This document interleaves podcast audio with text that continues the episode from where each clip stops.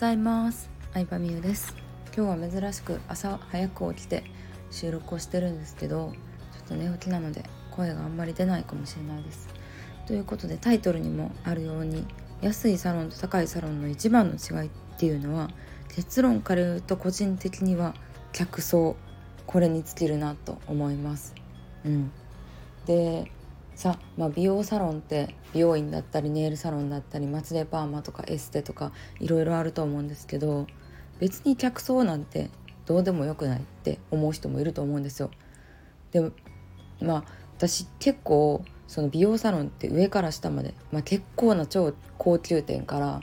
安さを売りにしてるサロンまでいろいろ意識していくようにしてるんですけど、まあ、安いお店っていうのは本当にお客さんの柄が悪いことが多いです 率直に言うと。で、まあ、安安いがゆえにカーテンで仕切られてるエステとかも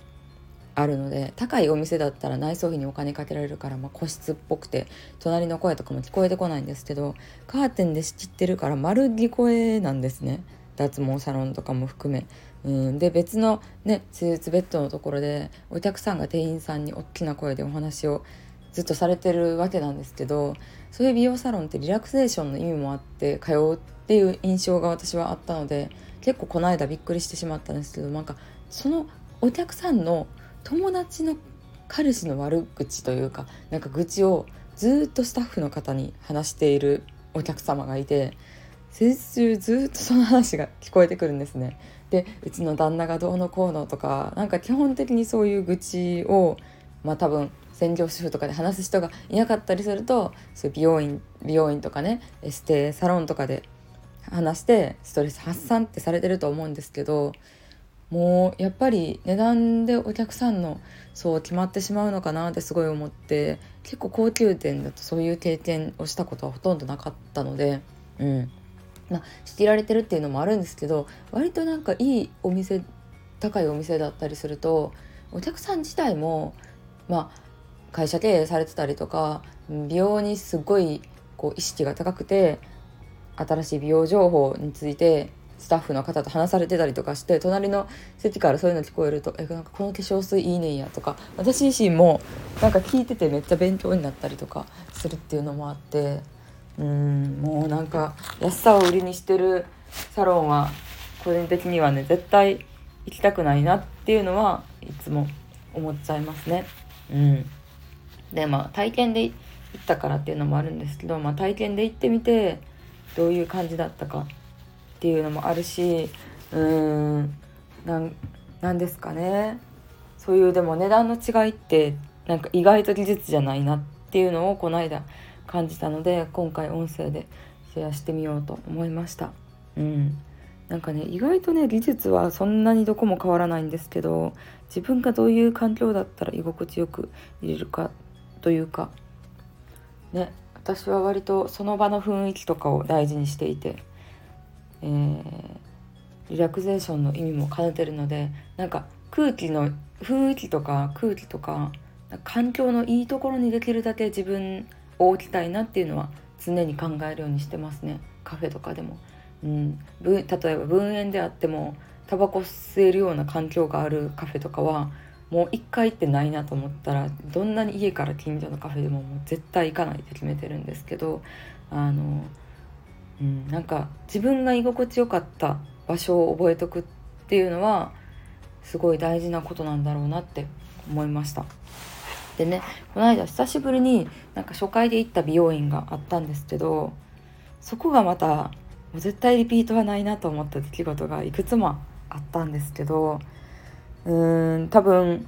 90年代とか2000年前後はすごい売れてたんだろうなって思う美容院でちょっとなんか古いんですね中の雰囲気とかが。どんなどこに古さを感じたかって言ったら、ま、ちょっと中身の、まあ、鏡の感じとかも全部ちょっと古いんですけどなんかテレビが置いてあってでその何て言うんですかねタブレットとかじゃなくてテレビなんやって思ったんですけどでテレビの周りにもなんか木目調の囲いみたいなんがあってなんか90年代っぽいなって感じがあってそそこに流れてるあの映像も90年代ぐらいの海外のなんかよくわからん映画が流れてるんですよちょっと画質も荒めで。でうんってか思い思ったんですよね。席に案内された瞬間。でしかも11時に予約してその日まだ誰も髪の毛切ってないはずやのに細かい髪の毛がめっちゃ床に落ちててそれも気になっちゃったしでカラーしてる途中に耳につけてたカバーが取れてもなんかずっと気づかれないままやったしなんかすべであとあの最初に「炭酸スパプレゼントでつけますね」みたいな。このアンケート答えてくださったら炭酸スパつけますねみたいにおっしゃってくださったってたんですけどアシスタントの方にそれを伝えるの忘れてごめんなさい別のサンプル渡しますみたいな感じでなんかもういろんなちっちゃいミスがすごいいっぱいあってでもいいですよとは言もう来ないんでいいですよって言ってますけどなんかねそれで最後になんか今あなたが使ってるシャンプーってこうこうこういう理由でダメだと思うんでこのシャンプーどうですかみたいに新しいシャンプーをおすすめされていや買うわけないやろとは思いました。うん。ね私結構ねあの美容師さんにおすすめされたシャンプーってねめっちゃ買うんですけどね。だってその道のプロが自分の髪の毛を見て勧めてくれたからなんかそれ使っとけば今より良くなるって基本的に思ってて。でもなんかそういうちょこちょことなんか教育の行き届いてない感じだったりとか不快に思われることをされた上で案内されても全然欲しいとは思わなかったので少なくともそのお店では買いたくないって思っちゃったから何なんですかね？でもうーんスタッフの方全員のなんか意識の低さって言ったらまあちょっと偉そうに感じるかもしれないですけどなんかその細かい髪の毛が床に落ちてることに気づかない感じとかなんか全体的な基準って今まで行ってた美容院高かったすごかったんやなっていうのを改めて思いました。なのでいろんなところ行ってみるのってなんか私はそういう意味でもいいなって思ったんですよね。そう。で最後にさそのあの美容院のね、えー、専用のシャンプーを勧められたわけなんですけどでその後にもなんかカラーチケット今日やったら半額なんでみたいに勧められたんですけど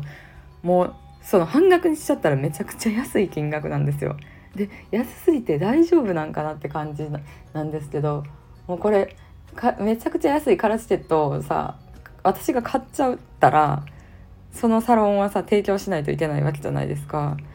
だからなんか安すぎて心配になったというか逆に。うん。そうですね。まあとにかく単価を上げるためにすごいの分かるんですけどでも私は高いサービスであってもそのサービス内容自体が良かったらなんかいくらでもとは言わないですけど結構金額出したい派なんですよ。いいなと思ったら。だからなんかや安いですよって勧められることを求めてるんじゃなくてただ不快にならないサービスを求めてただけなんですよね床が綺麗とかなんかカラー中にさ顔にカラー剤がついてないか見てもらうとかなんかそういうことをしてもらいたかっただけやのにうーんなんか安かったら売れるでしょうみたいな感じで勧められたのがちょっと悲しかったしきっとその美容院何年後かになくなってるんじゃないかなとは思ってしまいました。うんで結構あの心斎橋ってていうね大阪の繁華街のど真ん中にあるサロンだったので家賃もかかってるだろうなと思ったしうんあとはその席数が結構ある美容院だったのでもうお客さんはどんどん入ってるんですよ。でも単価が安いって感じだったんですよね。お客さんはどんどん入ってるけど単価が安くてでその鏡席数の割にスタッフの数も明らかに少なかったんでまあちょいちょい待たされるってことなんですね。なのでちょっと待ってくださいね。って言ってなんかアシスタントの方に呼ばれて私にカラー塗ってる時とかシャン乾かしてる時もちょっと待ってくださいね。ってめっちゃ抜けるんですよ。多少高くてもマンツーマンサロンっていうのが一番いいなって思ったしまあまあ昨日は土曜,、ね、土曜日に行ったのであの、ね、人が多かったのもあるんかもしれないんですけどでもなんか嫌だなって思ったことが1個じゃなかったからうん。ね。なんかきっとそのサロンの方的には安くすれば売れるってもうスタッフ全員が思ってるんやろうなっていうのをすごい感じてしまったのでちょっと悲しくなっちゃいました。うん。そうそう。だから安くねそのこういうさマーケティングとかビジネスやってるとすごい思うのが安くすれば売れるって思ってしまいがちなんですよ最初は。うん。なんかその自分自身が消費者の感覚だと安くすれば売れるって思いがちなんですけどなんか安いサービスから高いサービスまで全部行ってみるといいと思います。ホテルとかもいろんなランクありますけど美容院とかもさカットカットカラートリートメントで2万5,000円とか行くところもあれば6,000円ぐらいできるとこもありますけどなんか上から下まで行ってみると高いところってなんで高いのに売れ続けてるのかっていうのが分かるからそういう経験してみるのってほんまに大事やなって思いましたね。うん、で高くてもお金を払いたくなるお客さんってどういう人なんかとか高いけど、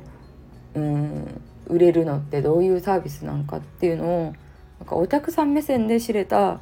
すごいいい体験やったなと私は思ったので自分自身も気をつけないとなって、うん、なんか自分ごとのように思ったところもありましたね。はい、ということでこういう感想はちょっとすぐに話した方がなんか空気感伝わりやすいかなと思ったので今回収録してみました。ありがとうございました。